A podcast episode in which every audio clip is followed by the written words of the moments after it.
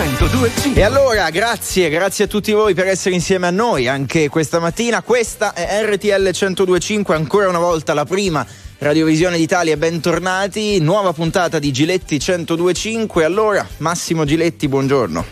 Buongiorno a tutti, benvenuti come sempre il nostro venerdì insieme a Luigi. Beh, è stata una settimana molto importante per lo Stato eh, a cattura eh, del super boss latitante Matteo Messina Denaro. Eppure quando succede una cosa del genere c'è sempre poi no? eh, il dubbio, il sospetto. Sai perché? Eh, lo dico a Luigi che è molto più giovane di me. Perché questi dubbi, questi sospetti alleggiavano già ai tempi dell'arresto di Totorina, l'altro capo della mafia, e hanno alleggiato anche per la cattura di Provenzano. Cioè qui siamo di fronte a una data storica importante, grande prestigio dei ROS, dei carabinieri comandati dal generale Angelo Santo, però al tempo stesso è una sconfitta secondo me da un certo punto di vista dell'altra parte dello Stato, perché quando questi personaggi pensiamo e analizziamo la loro storia, sono stati latitanti sul nostro territorio per oltre 30 anni ciascuno, sorgono i dubbi come sia stato possibile che i super boss per 30 anni ciascuno più o meno abbiano potuto gestire il potere senza essere trovati. E di questo noi oggi parliamo. E questo chiediamo a voi allo 02 25 15 15, questo è il numero che potete chiamare per parlare in diretta nazionale insieme a Massimo Giletti. È una vittoria dello Stato totale oppure c'è qualcosa dietro alla cattura, forse alla resa di Matteo Messina Denaro? Perché uso questo termine? Perché riascolteremo un'intervista che ha fatto lo stesso Massimo Giletti a Salvatore Baiardo, poi spiegheremo chi è, qualche mese fa, anzi non più tardi di due o tre mesi fa, a novembre, in cui si parlava di un Matteo Messina Denaro malato che avrebbe potuto forse consegnarsi.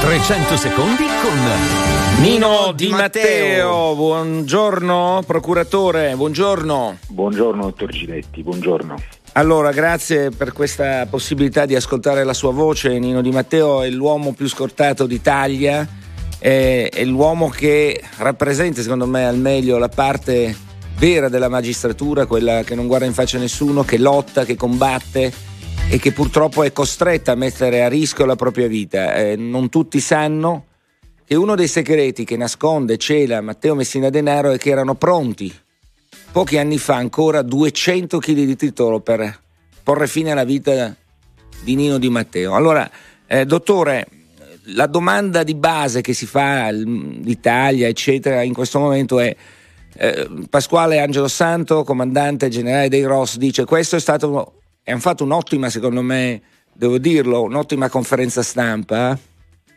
È stato un arresto fortemente voluto e cercato da noi, un arresto tra virgolette pulito.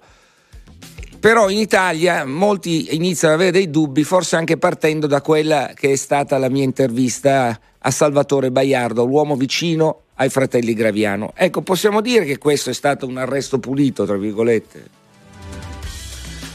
Guardi, intanto è stato un arresto assolutamente importante perché pone fine ad una latitanza di 30 anni di un uomo, di un mafioso che è stato definitivamente condannato per almeno 5 stragi e numerosissimi omicidi e altri fatti gravi. Quindi partiamo da questo, sicuramente arresto importante, sicuramente plauso ai carabinieri e alla Procura di Palermo che ha coordinato la loro attività. Di fatto però ehm, qualcosa va sottolineato a proposito di alcune anomalie, non nell'arresto, intanto questo non spetta a, a me in questo momento trarre conclusioni affrettate, ma sul fatto che un latitante eh, intanto rimanga tale per 30 anni e poi eh, comunque si comporti in una maniera eh, tale da abbandonare, almeno nell'ultimo periodo, quelle cautele che siamo abituati a mh, constatare nella mh, condotta degli altri grandi latitanti di mafia. Intanto Matteo Messina Denaro era sostanzialmente identico a come ce lo immaginavamo anche attraverso il fotofit della polizia. Intanto non era all'estero come si ehm, diceva da più parti, non aveva cambiato i suoi connotati e comunque si comportava mh, in maniera tale da poter essere ehm, in qualche modo eh, scoperto. E cioè faceva anche i selfie. Cioè, quello lascia anche perplesso, telefonava, scambiava messaggi personali con le, le, gli altri pazienti. Eh, sembrava quasi davvero, come dice lei, aver abbandonato quel, quelle normali azioni di cautela che un super boss di quel livello è obbligato ad avere. Intanto stava a casa sua, stava eh. a casa sua sostanzialmente e questo è già molto significativo frequentava eh, cliniche ospedali che quotidianamente centinaia di persone frequentano. Ecco, bisogna vedere, e questo lo potrà stabilire soltanto il tempo e indagini approfondite, bisogna vedere se almeno in quest'ultimo periodo avesse abbandonato quelle cautele perché era talmente sicuro delle sue protezioni da pensare di non poter essere eh, catturato da nessuno, Oppure... o perché eh, aveva abbandonato le cautele accettando in qualche maniera eh, la possibilità di essere rintracciato ed arrestato. Come mh, mm, un soggetto che comunque eh, a un certo punto voleva essere eh, eh, ecco voleva essere preso tra virgolette. però questo, questo lo, lo potranno verificare eh, inquirenti con, con, le loro indagini. Certo è che non, non, bisogna dimenticare la complessità del caso e non bisogna nemmeno sottovalutare quelle dichiarazioni al, alla stampa, a lei, dottor Giletti, che eh, il, Baiardo. il Baiardo ha fatto poco tempo fa.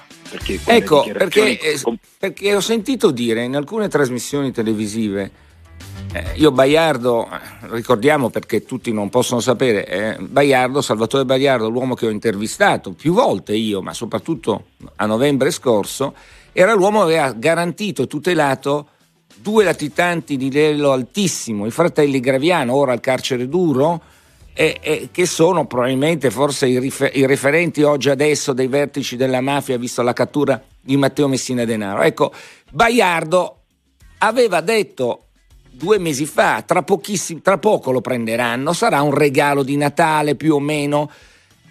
Ecco, eh, questa intervista ha, io che l'ho fatta, so la dinamica in cui, il modo in cui si è arrivati a questa intervista, non è stata una cosa pianificata, per esempio, è stata un'intervista che è arrivata all'improvviso, con una chiamata pochi giorni prima dicendomi vai, vieni giù perché ho una cosa esplosiva da darti, farà il giro del mondo.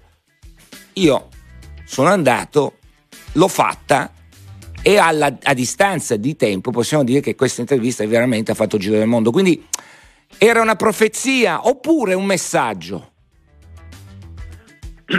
Guardi, io non, non posso entrare. Eh, cioè, però è importante quell'intervista, sì, dottore. So, so, so soltanto che anche da un punto di vista investigativo e giudiziario non va sottovalutata, perché io rimasi colpito fin dall'inizio dalla nettezza delle affermazioni del Baiardo, dalla precisione con riferimento alla gravità delle condizioni di salute del Matteo Messina Denaro che oggi abbiamo constatato, dal riferimento temporale che poi si è verificato così come era stato prospettato. Quindi bisogna andare a fondo per capire intanto come Baiardo fosse a conoscenza eh, di quelle cose che ha prospettato, bisogna capire anche se eh, i Graviano ne erano a conoscenza, come è facilmente desumibile proprio dal rapporto tra i Graviano e Molto Baiardo. stretto, sappiamo molto bisogna, stretto.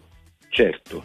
Io oggi a lei posso dire che quella, lo ripeto, quella non è stata un'intervista pianificata, è stata un'intervista che è arrivata in grandissima velocità e dall'altra parte l'interlocutore mi diceva devi fare in fretta. E bisogna capire... Strano, no, dottore? Può... Strano, certo. cioè uno che mi dice guarda, devi venire giù, devi farla. È importante. Questo e mi bisogna... incuriosì molto. Eh sì, ehm, ha fatto bene ad incuriosissima.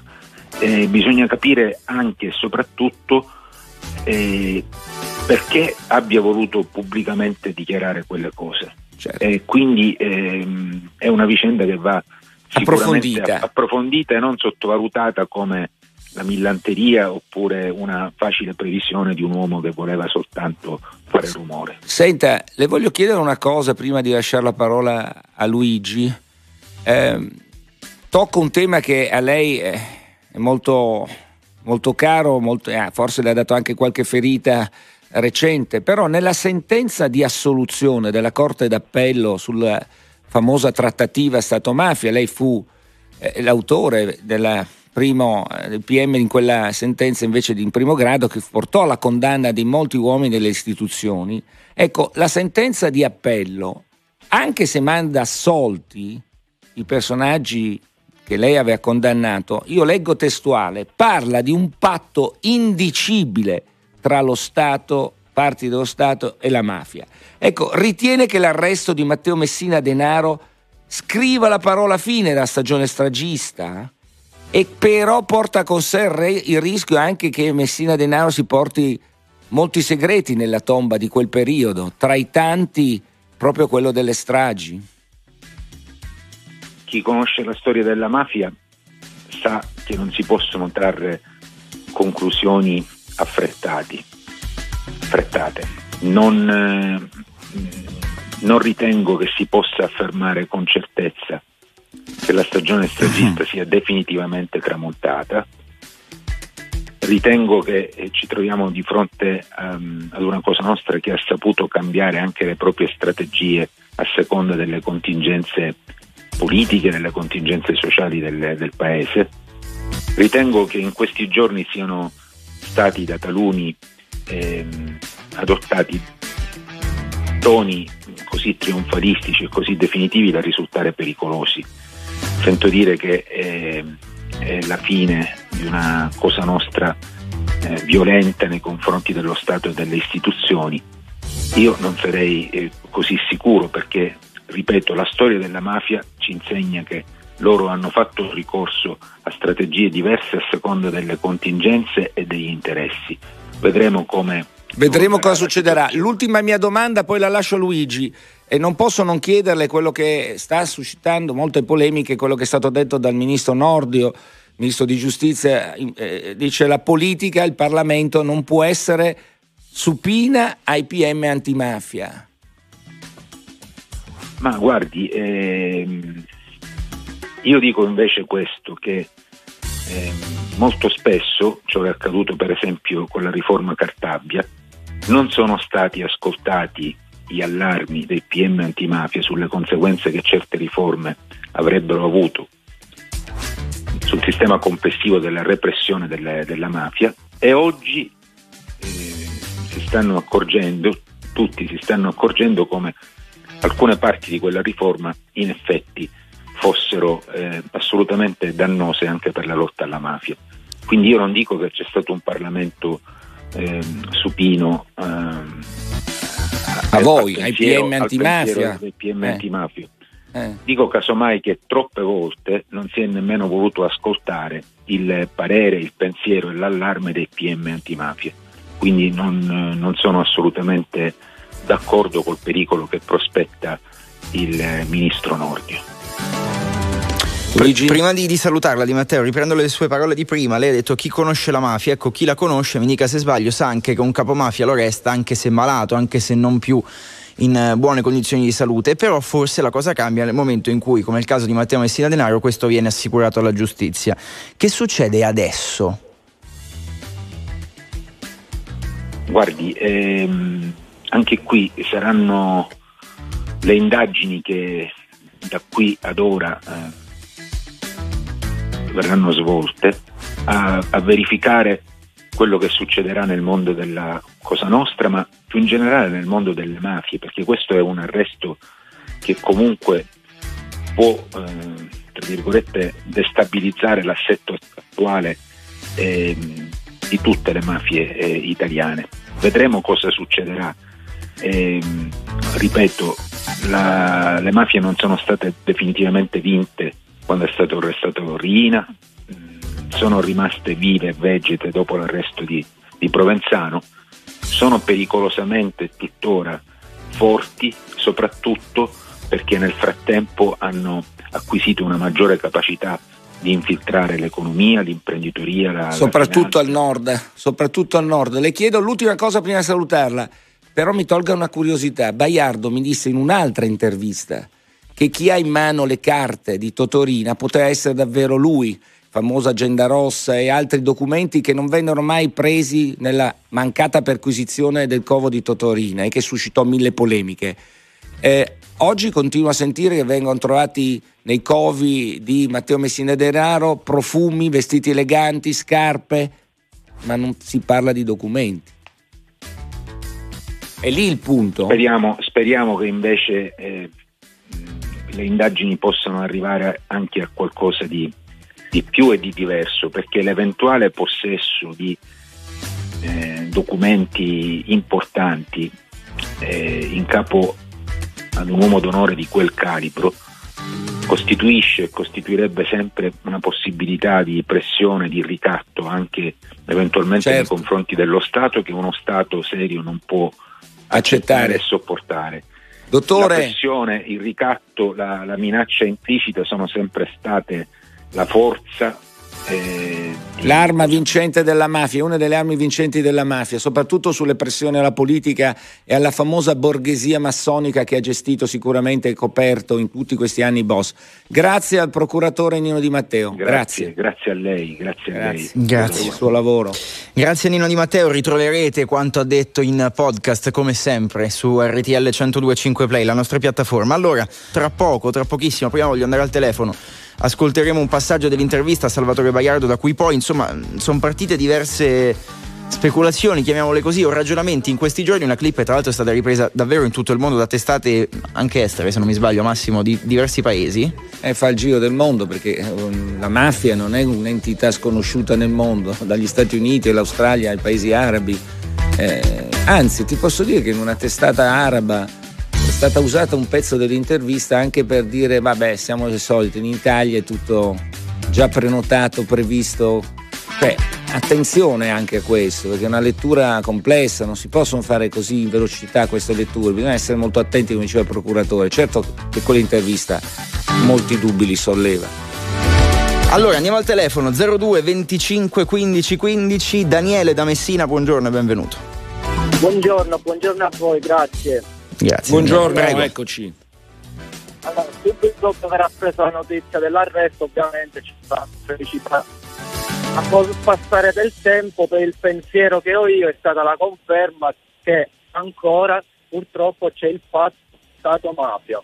L'ho sempre pensato ed è così. Perché ehm, capire come una persona come Matteo Messina Denaro eh, il più ricercato, uno dei più ricercati comunque in Italia, in Europa, possa fare quello che ha fatto, cioè mh, possa vivere una vita così serenamente in mezzo alla gente in un paese. Non, non me lo allora abbiamo un po' di problemi no, di, di audio, detto, però il punto l'ha, solleva- eh. no, l'ha, sollevato però il problema. Dice eh, che è la domanda che poi la gente comune si fa, insomma, eh, il bar sì, frequentato anche, dagli amici anche, di Di Matteo è lì a 100 metri dal suo covo.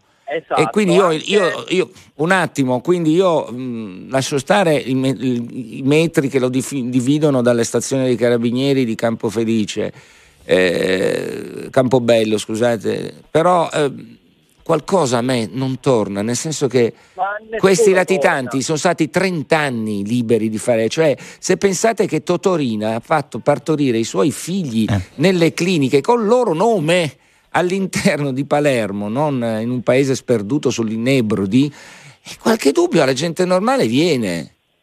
Sì, sì, sì, ma eh, allora il pensiero che mi faccio io è l'arresto di Reina. L'arresto di Reina secondo me è, eh, cioè, è stato fatto dopo tutte le stragi che aveva compiuto. Le stragi perché le, le ha compiute? Questo è il mio pensiero.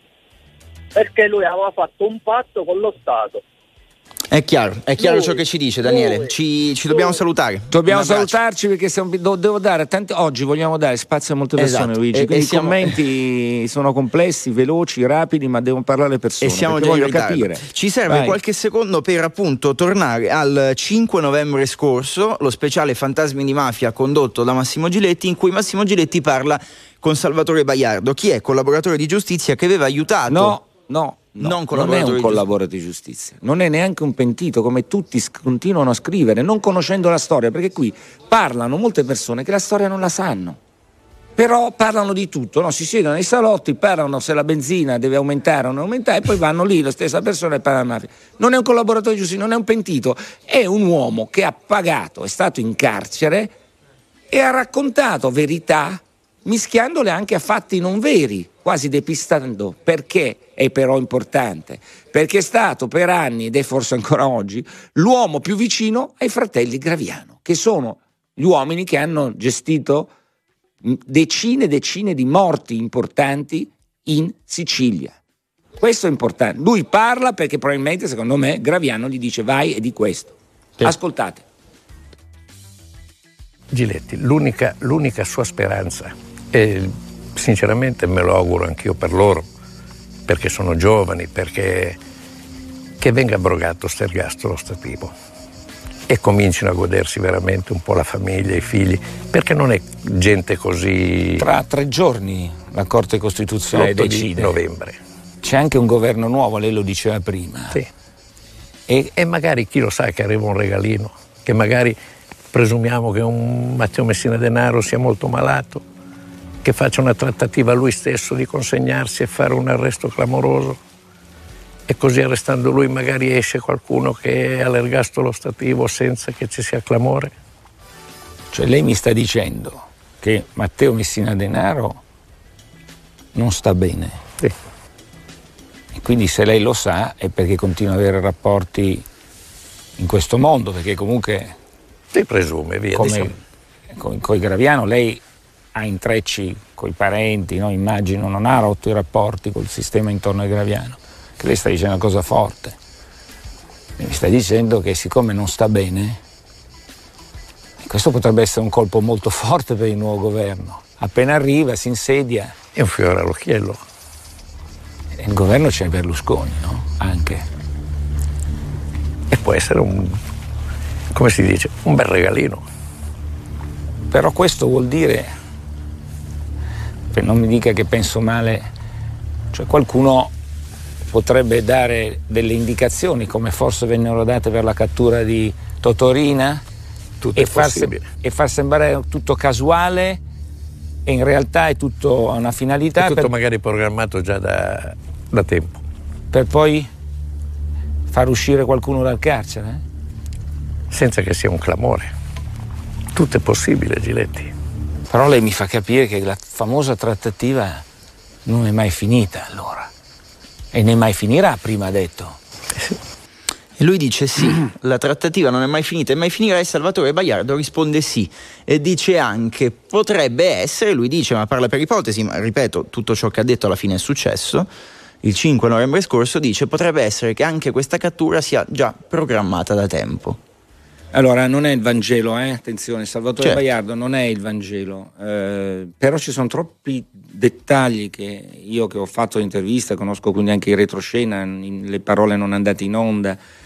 L, eh, vedete, in televisione sarebbe importante anche analizzare lo sguardo, i movimenti di Salvatore Baiardo, perché c'è una mimica, un movimento che eh, dà la chiave di lettura delle, del modo in cui tu dici le cose e eh, Baiardo è un giocatore, io lo definisco un grande giocatore di poker, tra l'altro è un giocatore molto accanito. I giocatori di poker sono molto bravi a bleffare, ma poi devono a volte anche giocare la carta vera. E secondo me questa volta ha giocato una carta vera. Fino a che punto era vera non spetta a me dirlo, ma sicuramente sentendo Nino Di Matteo dire questo, questa intervista sarà oggetto di attenzione alla procura, è evidente che anche loro la valutano in un certo modo. E vedremo se eh, le indagini degli inquirenti che ci aspettiamo tireranno fuori qualche cos'altro che capendo se, se, se, quanto Presto. detto da Baiardo è totalmente vero oppure no. Allora, torniamo al telefono, vogliamo sentire le vostre voci come sempre 02 25 15 15, non abbiamo l'ascoltatore, facciamo una cosa, andiamo in pubblicità sì. e lo recuperiamo tra poco. Uh, messaggi al 378 378 1025 messaggi di questo tipo. Non so cosa ci possa essere dietro la cattura di Messina Denaro, ma da italiana ci scrive un'ascoltatrice: Mi vergogno del fatto di averlo catturato dopo 30 anni praticamente a casa sua. Enrico scrive più o meno la no, stessa però cosa. Dobbiamo, no, però attenzione, dobbiamo essere contenti che è stato preso certo, comunque a certo, prescindere certo, e sperare che succeda qualcos'altro. Ma ci mancherebbe altro. Alla fine poi abbiamo scoperto essere solo uno dei covi di Messina Denaro è a Campobello di Mazzara, da dove ci chiama proprio il nostro Giuseppe. Buongiorno Giuseppe e benvenuto. Eh, buongiorno a voi, buongiorno dottor Giletti. Eh, buongiorno. Per, per, la trasmissione. Grazie. Detto questo, io sono basito come la maggior parte di tutti i campobellesi, perché sì. tutto potevamo immaginare tranne di avere un, un latitante lì a Campobello. E la cosa che più mi dispiace è che per una mela marcia tutto il paese deve essere considerato marcio, perché ora siamo diventati quasi lo zimbello su Facebook con tutti gli innumerevoli meme che ci fanno su, su Campobello come il paese del covo di Matteo Messia Denaro. Io voglio semplicemente dire questo, a settembre ci sono state delle retate dove hanno arrestato delle persone e hanno messo delle telecamere lì vicino, in, quella, in quelle attività commerciali lì vicino. Se non, se, non, se non sono accorti i carabinieri, come potevamo capirlo noi che quello era un... Quando è che le ha messe? Scusi se lei lo sa, se, se si è allora, capito. So, dal, dalle, dalle, riviste, dal, da quello che, che, che ho letto sui giornali, che praticamente sono state messe dai carabinieri, ne, ne parlano sulle, su alcune riviste online, il TP24, il giornale di Sicilia. No, perché vede, di solito, scusi, lo dico così per sorridere, non si dovrebbe sapere se qualcuno se mette una telecamera, no? telecamere perché se no il segreto di, di Pulcinella una volta se no poi... capisce lei eh, giochetto molto facile se tu vai a piantare delle telecamere cioè quelle vere di solito vengono messe in modo tale che nessuno sappia dove sono messe. L'ho letto sui giornali. Io Vabbè, insomma, nei paesi una... si mettono in, tante, in, tanti modi, ecco, poi qualcuno lo interpreta in un altro modo. che lì era pieno di, di, di telecamere. Vabbè, è pieno di telecamere ovunque. Poi sa cos'è? Se le telecamere si mettono e non si verificano, poi possiamo anche mettere le telecamere nel, nel cesso di una casa, ma se poi nessuno le va a vedere... l'acqua se ne va dal bagno, capito? Ass- assolutamente, dottor Giletti. Ma io la capisco perché sono passato per la stessa storia quando difesi le sorelle Napoli a Mezzoiuso. Mezzoiuso venne attaccato al suo paese, che bellissimo paese cioè, qui c'è un atteggiamento poi sempre di così, di esasperazione dei toni. Cioè, sì, che non, che deve, dovete subirlo per un po'. È un niente. gioco delle parti, non è quello sì, il punto. Sì, però, il punto perché è stato latitante e nessuno l'ha mai visto. Esatto. Giuseppe, è. dobbiamo salutarci. Avrei, avrei, voluto che il mio paese fosse Campobello di Mazzara, fosse stato rinomato per le eccellenze agricole. E l'avremmo voluto anche noi, Giuseppe. Eh, ma è, è complesso adesso. Un abbraccio. Grazie, Giuseppe. Voliamo ancora allo 02 25 15 15, stavolta ad Arezzo perché c'è Daniele, buongiorno, benvenuto. Buongiorno, buongiorno, RTL anche mia. Grazie Daniele, prego. Buongiorno. Ma io faccio, allora, mh, premesso che grande merito all'operazione che hanno svolto i carabinieri, la polizia, però mi chiedo perché non è stato arrestato a casa e eh, in clinica invece dove probabilmente insieme ai suoi fedeli qualcuno ha spolverato casa nel frattempo. Eh, ma sa, noi italiani siamo sempre. Quando la, si parla di mafia è anche affascinante fare tesi, ipotesi. Il, il, complotto è sempre dietro l'angolo. Io non amo mai, io non sono un complottista, non amo la parola complotto. Io esprimo sempre anch'io dei dubbi, cioè il mio modo di fare giornalismo è portare dei dubbi. Ci saranno risposte presto, credo. Speriamo, eh. Perché mh, mm, presto vuol dire tra un paio d'anni, secondo me si saprà una verità più sicura. Però il dato di fatto è che l'hanno preso. Eh, la discussione è su questo, come? Grazie Daniele. Una... Dobbiamo... Grazie. Andiamo velocissimi. Un abbraccio e buona giornata. Vai. Eh, Massimo da Mantova, buongiorno. Ciao, ciao a tutti. ciao Massimo, vai. È un piacere parlare con Massimo Giletti. Vai. Niente, che io dico che 30 anni fa io ho fatto i vespri a militare, no? Ed ero a Marsala, ho fatto sì, spie- spieghiamo cosa sono i Vespri, perché sennò pensano che tu sia andato a pregare in chiesa in Sicilia, a Palermo, a no, Santa Rosalia. No, no. era un'operazione militare dove i soldati italiani erano andati a dare un appoggio importantissimo, perché era la presenza dello Stato sul territorio in Sicilia. Prego. Chiedo, perché a distanza di 30 anni, indipendentemente che la leva non si sia, non, non sia più fatta, eccetera, eccetera, ma era un'ottima operazione, un'ottima operazione. Mi chiedo perché non è continuata da parte dello Stato con il nostro esercito, con il nostro esercito. All'epoca io mi ricordo, avevo 18 anni, ma figurati Massimo, non sapevamo noi che cosa andavamo a fare, no? Facciamo Certo. il servizio di leva, ma l'avevamo intuito che c'era qualcosa di grave. Qualcuno era spaventato all'epoca, eravamo coperti da- dalla polizia, dai carabinieri, noi assistevamo la polizia e i carabinieri, ma erano circondati, erano circondati. I, i paesani, sì, i siciliani ci stimavano, ok? Si sentivano protetti.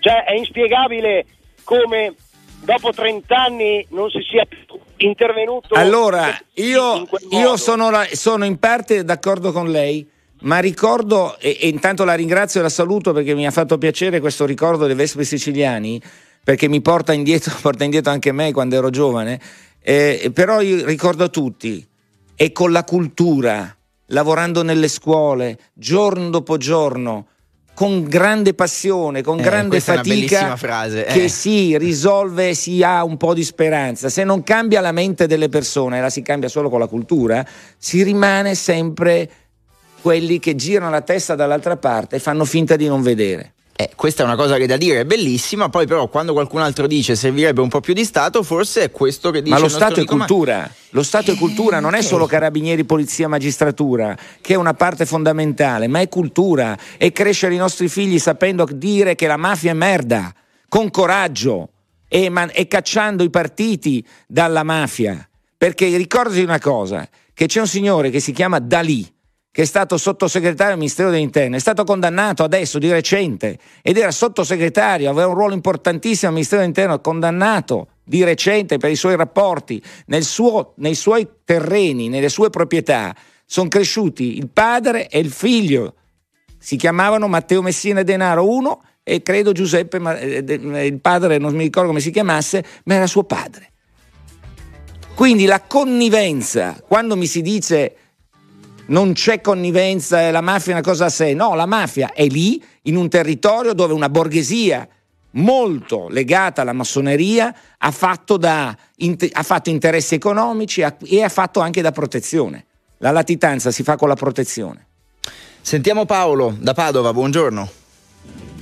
Sì, buongiorno, eh, RTL anche mia. Grazie. Eh, niente, il mio, mm, mio pensiero, il mio pensiero va ehm, in questo caso, eh, sì, un plauso alle forze dell'ordine, allo Stato che ha messo a segno questo colpo, però non vorrei perché si dice morto un papa se ne fa un altro, che la malavita o mafia, come la, vole- la vogliamo chiamare, si riorganizzasse e si rifacesse sentire, vedi, sono indietro le stragi del 92, dove a pagare ci sono stati magistrati in trincea e sicuramente non pagano i poteri forti che stringono patti con la mafia. Ecco, il mio Scusi, scusi, le dico subito eh, una Non cosa. saranno Le- sicuramente a guardare, ma magari qua. No, ma qualcosa- guardi che, ma guardi che eh, hanno scelto una linea diversa, adesso vedremo, lo vedremo nei fatti, la linea dei miliardi. Quando tu fai un fatturato di decine e decine di miliardi all'anno tra ndrangheta e mafia, eccetera, e camorra, eh, forse scegli la via del silenzio. Il grande scontro tra-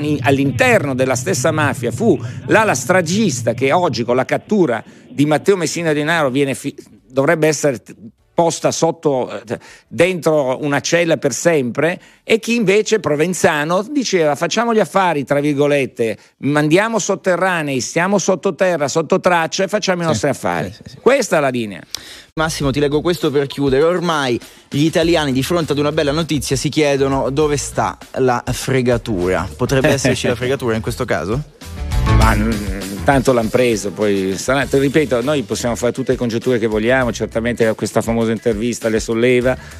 Io credo che solo il tempo ci racconterà come è successo su Provenzano come è successo la storia di Totorina che nascondeva ben altro eh, confermato anche dalle sentenze eh, che c'è stata una trattativa patto illecito patto Insomma, so- è il tempo che stabilirà che cos'è davvero successo. Intanto godiamoci questo giorno importante per lo Stato. Che, a che, che se ne dica, insomma, che ci sia dietro qualcosa, il risultato c'è stato, i carabinieri hanno lavorato ed è stato un giorno di festa, sicuramente per, per il No, paese. voglio tranquillizzare tutti, finché non si discute e non si risolve il problema del gasto ostativo, cioè del fatto che eh, il- il- gli- i super boss resteranno per sempre a vita in carcere, finché non si capisce bene cosa deciderà la Corte Costituzionale, non ci sarà nessuna strage, nessun attentato. E se fosse invece abrogato, anzi se non fosse abrogato l'ergastolo stativo?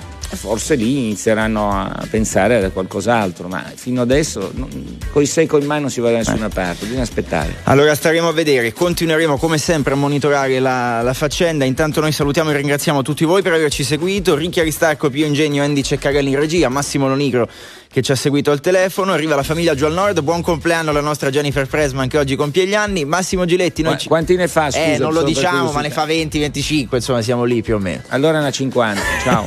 ma come ti permetti? e quando fate così vuol dire che ne ha di più. Ciao. Ma va, va, va. Massimo giornata. Giletti torna venerdì prossimo e domenica non è l'arena. A me mancano sette anni alla pensione. Ciao. allora fate voi i calcoli. Ciao a tutti.